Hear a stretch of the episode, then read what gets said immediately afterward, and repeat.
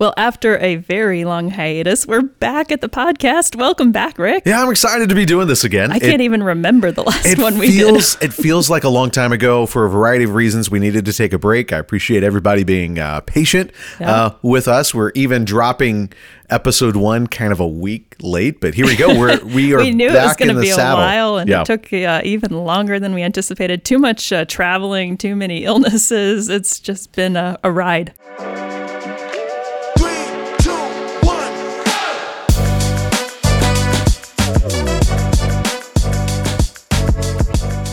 Yeah, it's hard to podcast when we're not on the same continent. So It does add an I'm, extra layer. I'm back in the U.S. We've kicked off a brand new message series. We're in a great season of ministry. I'm really looking forward to. Like, there's never a time of the year that I don't enjoy, but this is like just for me.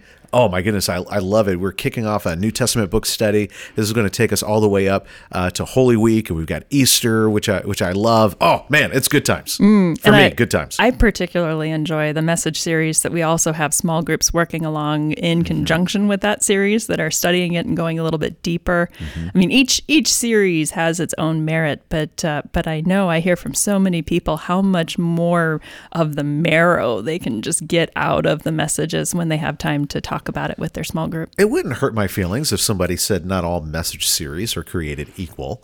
Um, I think they're all valuable, uh, but no, there's a there's a lot of heavy lifting and a, and a big team effort that goes into uh, our, our the the series that have a, a small group uh, study along with it. The the um, the study book that you guys put together that's fantastic. I love it when people in the congregation are uh, joined together and having these dialogues and studying and praying through this together. Oh man, that's that's good stuff. yeah. Yeah, I think so too.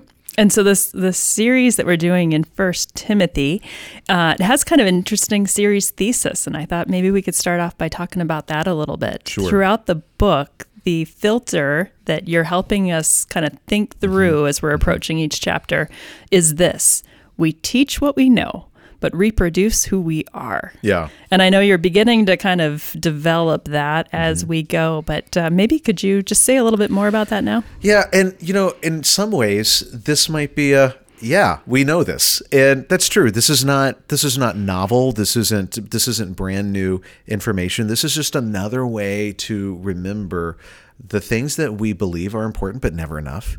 Uh, remembering and and saying out loud and reaffirming the things that we teach and believe, really important that's not enough. It's the integration of what we know to be true and how we live our lives. And that's what Paul is doing. That's what Paul is doing with Timothy. I mean, this church is experiencing tremendous division. Uh, there, it seems like there's even fist fights, um, physical alterca- altercations going on uh, in that church. And even if that is overstated, clearly anger um, and and disputes are a real problem. And all of this is traced back to they are not living the gospel. Um, in some uh, in some hand, part of the gospel is being held to uh, in belief. Uh, it's being polluted with with false teaching, but they're not living the gospel. And we've already seen uh, in this series. We're actually recording this right now after doing the first two messages. And so, if you're listening to this, you've probably hopefully you've heard the first two messages. We've already seen in chapter one and chapter two paul keeps doubling down on the gospel. This is what we know but it's also who we are. Um, and i think every every school teacher knows this every sports coach knows this every parent every grandparent every older sibling. We know this is that what we say and what we teach super important but it is it it doesn't have the same impact of what we model. And that's really what's passed on. And i just love how paul uh, continues to nurture that in this younger leader timothy and really nurture it um, in all the folks who are in the church at ephesus and all the way down to us today. So how did you see that that thesis kind of working itself out in chapter one? And there is a lot about what we know in chapter one. i think it's probably just me being brilliant All right. Moving on. No, it was as I was. I've been studying this this book for about a year. I mean, just marinating in it over and over, uh, reading it over and over and over again, making notes, and um, it just kind of over and over again, just reading, thinking, writing down. Really, it's it's chapter four, verse sixteen that jumped off the page at me one day when I was studying. I think this is really the the the it, it captures the essence of this letter. Mm-hmm. When Paul says to Timothy, "Watch your life and your doctrine closely.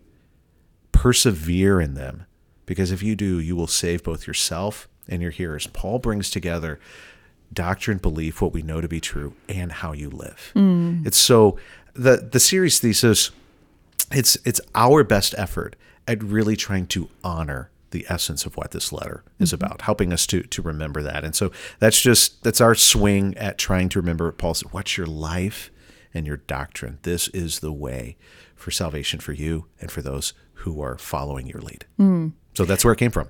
I, I'm excited about this lens mm-hmm. that we have towards the series uh, because so often First Timothy gets kind of categorized as a manual for leadership or um, even maybe kind of falsely like a primer for how to approach leadership within the church. And there mm-hmm. certainly are many places in this letter where we're going to see some very practical application of that.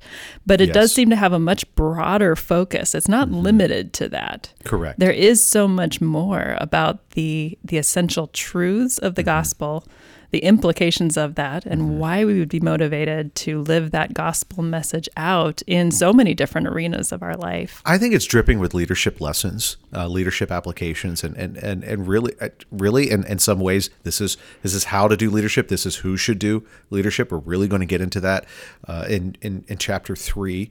Uh, that'll be that'll be coming up shortly, but it's primarily about salvation and the gospel. That's what that's what this book that's what this book is about, or this this letter is about. Mm-hmm.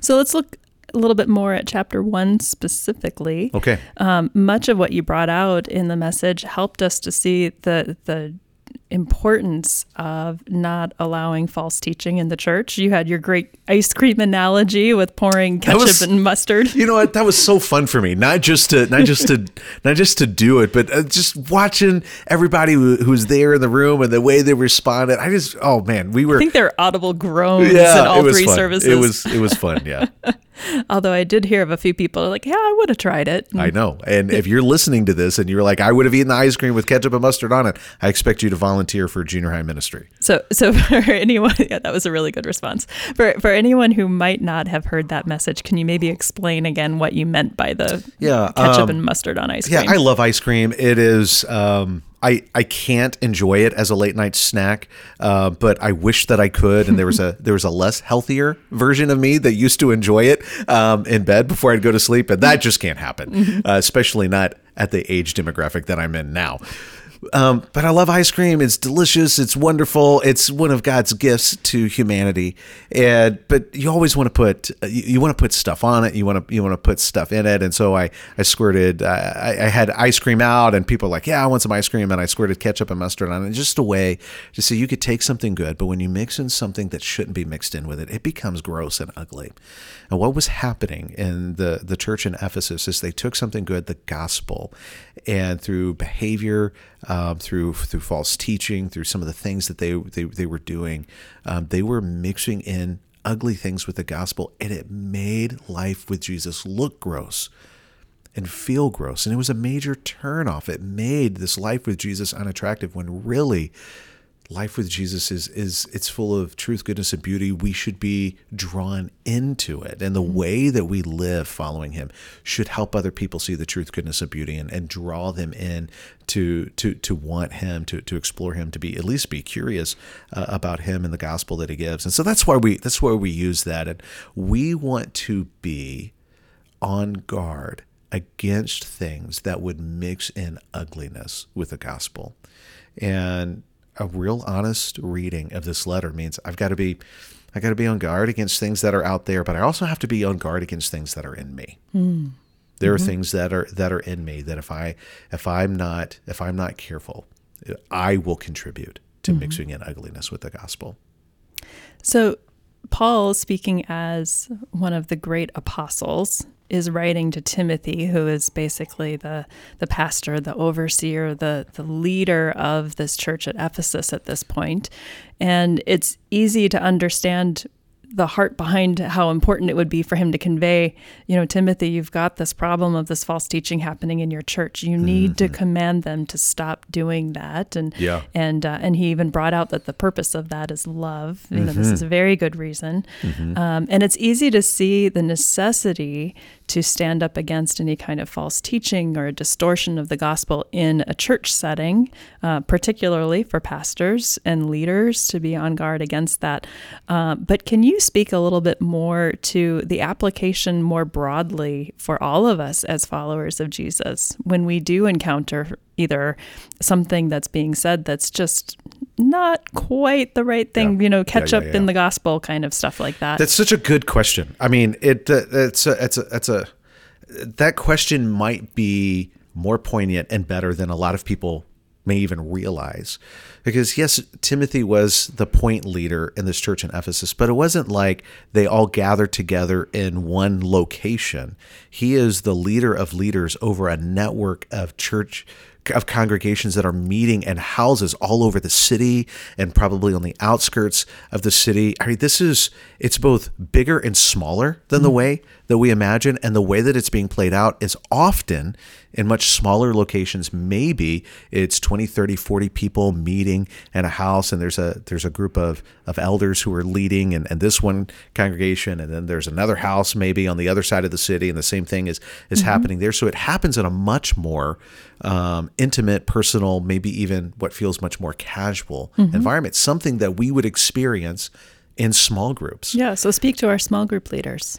Yeah. Uh, so if someone were to if someone were to bring up um, or to advocate for something that is antithetical to the gospel or violates or contradicts the gospel, well, well, we have to have the courage to address that. But remember, the goal of this command is is love, and how we address that, it should look like we are living out the fruit of the spirit. It should come through a filter of love joy peace patience kindness goodness gentleness faithfulness and self-control.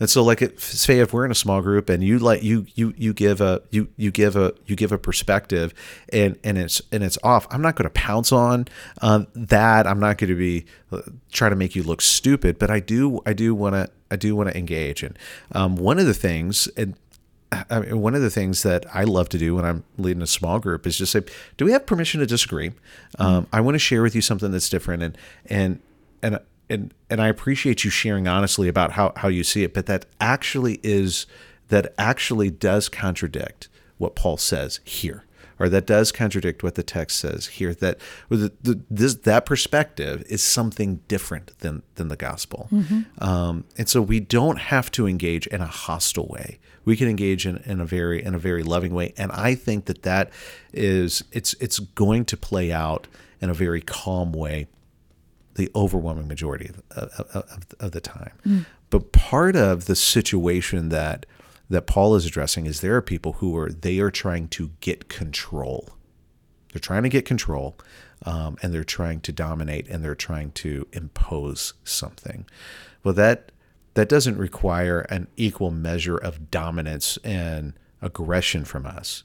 What it does require is is courage, and uh, to to engage that person and explain why that's not acceptable. Mm. Um, and it I think I've said this before, and I hope it doesn't sound like a cop out. You can't you can't make wisdom into a policy. It requires a lot of wisdom to know how to engage in, in a in a particular in a particular setting. And so, as a leader of a small group, I'm going to whenever something's coming up, I'm going to engage that person one on one, and I'm going to do my best to make sure that I'm not putting them in a situation where they're losing face. But if there is something that's advocated for that violates the gospel in the group setting, I do also have to address that mm. then. How about in a different scenario, mm-hmm. maybe outside of the church setting? It's it's one thing to to identify it in the church setting, mm-hmm. but what's the responsibility that someone might have when you see something that's very anti-gospel in a secular setting? Well, I think we I think we should expect that. Um, and uh, what my mind immediately goes to something uh, that the Apostle Paul said to the church at Corinth. He says, "Who am I to judge those who are, who are outside the who are, who are outside the church? That's none of my it's none of my business." Now, I the the overwhelming majority of my career has been you know in the in the church. I've had some jobs out outside of the church, but so my experience is going to be um, a bit a bit limited. And there there are people they're they're fantastic believers who spent the majority, if not all, of their career um, outside of the, the church world, and they probably have better wisdom to provide than than what I what I have to to provide. Uh, but I think what we need to do in those moments are collaborate wherever we can collaborate. Um, in moments that there is something in your workplace that violates your conscience, that goes against what you it's just something that you don't believe that you can do you're going to have to you're going to have to engage that. You're going to have to talk to to your bosses the power structures and your uh, whoever whoever you work for. But in such a way that you are modeling love and wisdom as you love wisdom and humility as you do it so I feel like I'm I feel like this is a bit nebulous and you need to kind of help bring me out of the clouds down into the real world. Will you will you help me with that with how you ask me some follow-up questions? Sure, sure. So I think people can naturally feel the uh, the responsibility of of having a conversation in the church setting when things seem like they're going a little bit sideways, or someone's maybe um, trying to add something to what it really means to be a follower of Jesus that shouldn't be there. Yeah. But but so many people live around people who aren't following Jesus at Yeah. all and they're espousing all kinds of ideas that Mm-hmm. are so far across the board from uh, from what we what we should be about as as people who are trying to become like Jesus, um, and that that weight of responsibility can still feel there. And so, as as we live in a culture that's mm-hmm. becoming increasingly far mm-hmm. from the way of Jesus, mm-hmm. um, help us think through where we have actual responsibility to call out false teaching and where we just have to expect we live in a, a culture that's very much against the way of Jesus. It just is what it is. And how do we instead model it? Hmm. Yeah, I think it's important to remember that we're pilgrims, right? We're we're we're we're pilgrims, and there's a. And when we talk about responsibility, it's also important to remember the difference between responsible to and responsible for. Okay, so more about that. So I have a responsibility to all people uh, to love them and to um, and to live the truth and to and to and to tell the truth. I don't have a responsibility for what they do. Um, and I think we get in trouble when we confuse responsible to versus responsible for, and we try to take control, or we try to impose our view. Even, we might be right about something. We try to we, try, we cross the line and try to be controlling, a little imposing. I don't want to do that. Um, I don't have the right. I don't believe that I have the right to do that. I don't believe I have a. I don't believe I'm given a mandate by God um, to do that. I'm an ambassador of Jesus. I'm, a, I'm an ambassador of the King. That, that yeah, I think that's a helpful distinction. Uh, so we we have just been talking a little bit about identifying false teaching in a church setting, uh, a little bit about maybe outside of the church setting. Let's shift gears a little bit and think about it in our own individual heart. Okay. Uh, there was a, a line that you had in the message that talked about us all being vulnerable typically to erring on one side of the fence or the other. We may be tempted to either add Yeah. commands to the Bible or Yeah, yeah, yeah. tempted to overlook or remove certain commands. Sure. Um, walk us again through uh, through what you suggested might be the way that we could self-diagnose our tendency. Yeah. Um, I, if there if there are two ditches, um, one is to add um, extra commands, the other is to uh, remove essential commands. And I think for those of us, and, and people may disagree, that's totally that's totally allowed. Um, but if we are drawn to control and certainty, then we might find that we're vulnerable to the temptation that we're going to be that we want to add commands because adding extra rules is a way of ma- of getting control because it can feel safer when there when there's more control and that's one of the reasons that we're that we're drawn to to adding adding more rules. On the flip side of that is if you're drawn to if we're drawn to nuance and independence, we might be vulnerable to the temptation of explaining away essential commands. Um, and that's just as harmful.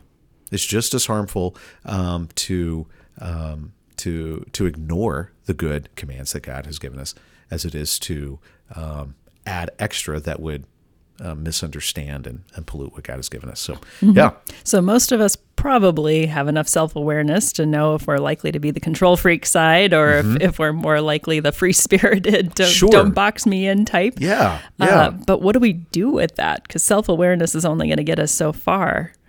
You know, I you know, I'm reminded of the psalmist who said, "Search me, search my heart." You know, mm-hmm. is, is fine. Is there any offensive way in me? I mean, when we recognize that, there's something about when we see God, and there's so many other um, brilliant just pastors uh, who've talked about this. That as we see God and we really come into a knowledge of who He is, that ultimately leads to a greater knowledge of who we are and, and a self understanding of who we are, and just to come before Him uh, in humility and prayer and say, if I'm if I'm doing this, would you help me to see it? And I want to. We we've talked about this before. Um, maybe off air, just kind of in our in our conversations, is Christian life is not a solo project. Hmm. It's not a, it's not an independent endeavor. Hmm. The Christian life is intended to be lived in community. Mm-hmm. And one of the one of the things that our brothers and sisters in Christ do for us is they help us to see uh, those things in us. Um, and I'm grateful, grateful for that. It may not always be fun in the moment when someone says, no, "Hey, can I?" not fun. But Yeah. boy, what a sweet thing it is when you have a friend that's so close that you can say, Yeah. you know, can you help me diagnose where I might be Sure. seeing this a little bit wrong, or what do you see in my life here that that maybe you can get a little bit better picture of it than I can see myself. So let's go back to the two questions that you asked prior. So if you're in a small group or you're in a group and you feel like someone is um, promoting something or teaching something that's that's contrary to the gospel, if you're not really sure, or even if you feel like you are sure, it's always good to ask somebody else, other people who you think are wise. Hey, is this an example of this person just sharing their perspective, or have we crossed the line into into now we're teaching and advocating something that's that contradicts the gospel? Um, I, I'm a big fan of let's don't try to do this alone. Let's this is this is a team sport. The Christian life is a team sport. So let's live it as a team sport. There's safety in a multitude of wise counsel. Um, so let's take that approach. And out in the world, you feel like I, you know, I love people. I, I want things to be better. I'm seeing there's lies being spread, or this isn't good. This isn't helpful. I want to be. I, I don't want to cross the line of responsible to versus responsible for. How are you seeing this? Would you would you help me? I mean, process that through with with other people. I mean, we're not. Mm-hmm. We're, this is not a solo project. You Yeah. know, you're not you're not out there by yourself. We're we do this together. There's there's there's so much just safety and comfort and confidence that can come from within the Christian community and the wisdom that's that's found in the community. Oh, not just safety, but mm-hmm. but beauty Mm-hmm. Yeah. in seeing things in a maybe mm-hmm. more multidimensional way than than you'd be able to see yourself. Oh, yeah. yeah. oh yeah. And, and, and in leadership, that's a, a joy to not Yeah. feel like you're carrying the burden of something all by yourself, but that you've got a team of other people that you can go to and talk to and run things by. Yeah, that's a very essential nature of, of life, let alone the Christian life. Absolutely.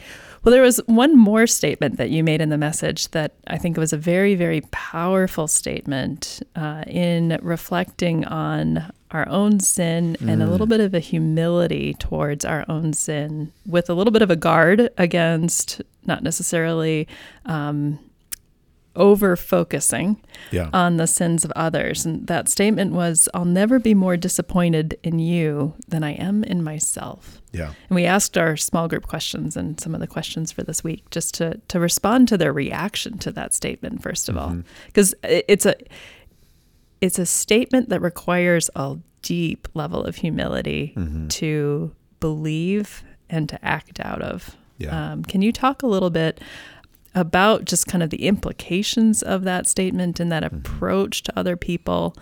Uh, and then I've got some follow up questions for you on that too. Yeah. Can I? Would it be okay if I started by talking about how we can misunderstand that statement? Well, those are some of my follow up questions. So let's go. Let's, go there right away. here. It's it would be a misunderstanding of this of this statement to say, well, that means I'm supposed to compare my list of wrongs to your list of wrongs, and um, so it's not like, yeah, I believe all the things that I do are worse than the things that that that that, that you do. That's not what it is. Mm-hmm. And again, this is flowing out of Paul talking about himself as That's being right. the, the It- worst of all sinners. It's actually getting down underneath the actual, the actual thing that you did, to the root of what drew, uh, to the, to the root of um, what drove and uh, developed whatever whatever list of sins are in the backstory of your life. It's you know what, at the core of who I am, there's a rebel who's full of pride, who wants to go my own way. And at the core of who I am, I reject the goodness and the authority of God in my life. And it is serious. It is so serious that it required that Jesus pay the ransom for my sin with his own body on the cross. And when you begin to see like the deep, like the, the, the real root issue of the of the sin in your life. It doesn't matter if your lie is worse than my lie, or your your loss of anger is worse or not as bad as my, how I lost anger. And that that's not what we're doing. We're getting down to the core of what this. is. Oh my goodness, and um, I am grieved over what my sin, in no particular order, what my sin has done uh, has been it's been a it's been a rebellion against the, the glory of God, how my sin has violated God's love for me, how it's it's violated the beauty of Jesus in this life that that he that he has given to me, how it violates what's good for other people, how it violates what's good for me. Like when you just start to like when you really start to take seriously what your sin does, you're not going to have time to fixate on and really, and you'll lose your appetite for comparing um, the impact of other people's sin. I had a, a professor Mm-hmm. in seminary that described it kind of like if sin is like a rock, Mm-hmm. Any rock thrown through a glass window is going to break the window. It Mm-hmm. Yeah. doesn't matter if that rock is a little rock or a Yeah. Mm-hmm. big rock. The point is that the rock broke the window, Yeah. and we don't have the resources to fix the window. Yeah. Jesus had the resources to fix the window. Yeah. And to compare your rock to someone Mm-hmm. else's rock is completely irrelevant. It's all about acknowledging I broke that window Yeah. and I can't fix it. Yeah. And being so grateful to the one who has the resources to do that for us. Yeah, absolutely, absolutely. And so it's just it's just kind of it's just kind of getting there. It's just kind of getting in that place. And if we want to add into that, you know what? Let's Svea, let's say that you offended me. Let's say you you wronged me, right? And I. It, my all of my my disappointment, my frustration, all of that is valid. You know, I think there's some wisdom for me to remember. I'm going to sin in the future maybe in the next few minutes, maybe next week, maybe it, it's something, but I'm going to be doing something in the relatively near future where I'm going to need forgiveness and I'm going to need grace and and I'm and I'm going to be I'm going to be the the offender not not the offended. And so man I, I don't want to get up on that horse too high mm. right? I because who I I just I there's never going to be a time that I'm not indebted to grace. And I don't mean to promote a like kind of a debtor's mentality where we're trying to pay something off, but it's just like the I just there, there there's never a time that I am not need that I'm not in need of an infinite amount of grace from Jesus and grace from other people. Mm-hmm. And so if I remember that, then that's going to help me to be able to respond with humility to other people who maybe are in the wrong. Maybe they've wronged me and they've le- they're legitimately in the wrong and there's accountability that needs to be had, there's engagement that needs to be had, maybe justice that needs to be had. But I do so from a place of humility.